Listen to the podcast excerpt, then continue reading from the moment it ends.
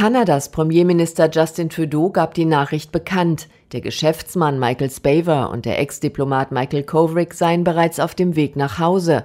Minuten vorher habe ein Flugzeug mit den beiden Männern an Bord den chinesischen Luftraum in Richtung Kanada verlassen. Trudeau sagte, diese beiden Männer haben eine unglaublich schwierige Situation durchlebt. Es ist beeindruckend für uns alle.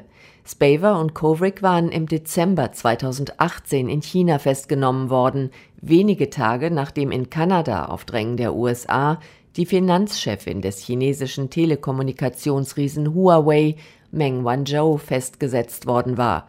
Die US-Justiz wirft ihr Bankenbetrug im Zusammenhang mit den Iran-Sanktionen vor. Daraufhin war den beiden Kanadiern in China der Prozess wegen angeblicher Spionage gemacht worden. Ihre Inhaftierung war als Vergeltungsmaßnahme für die von Meng gewertet worden und als Druckmittel gegen die Regierung in Ottawa. Der Fall sorgte für eine schwere diplomatische Krise zwischen China und Kanada. Gestern war die Huawei-Managerin dann nach fast drei Jahren im Hausarrest nach einem Deal mit den US-Justizbehörden freigelassen worden.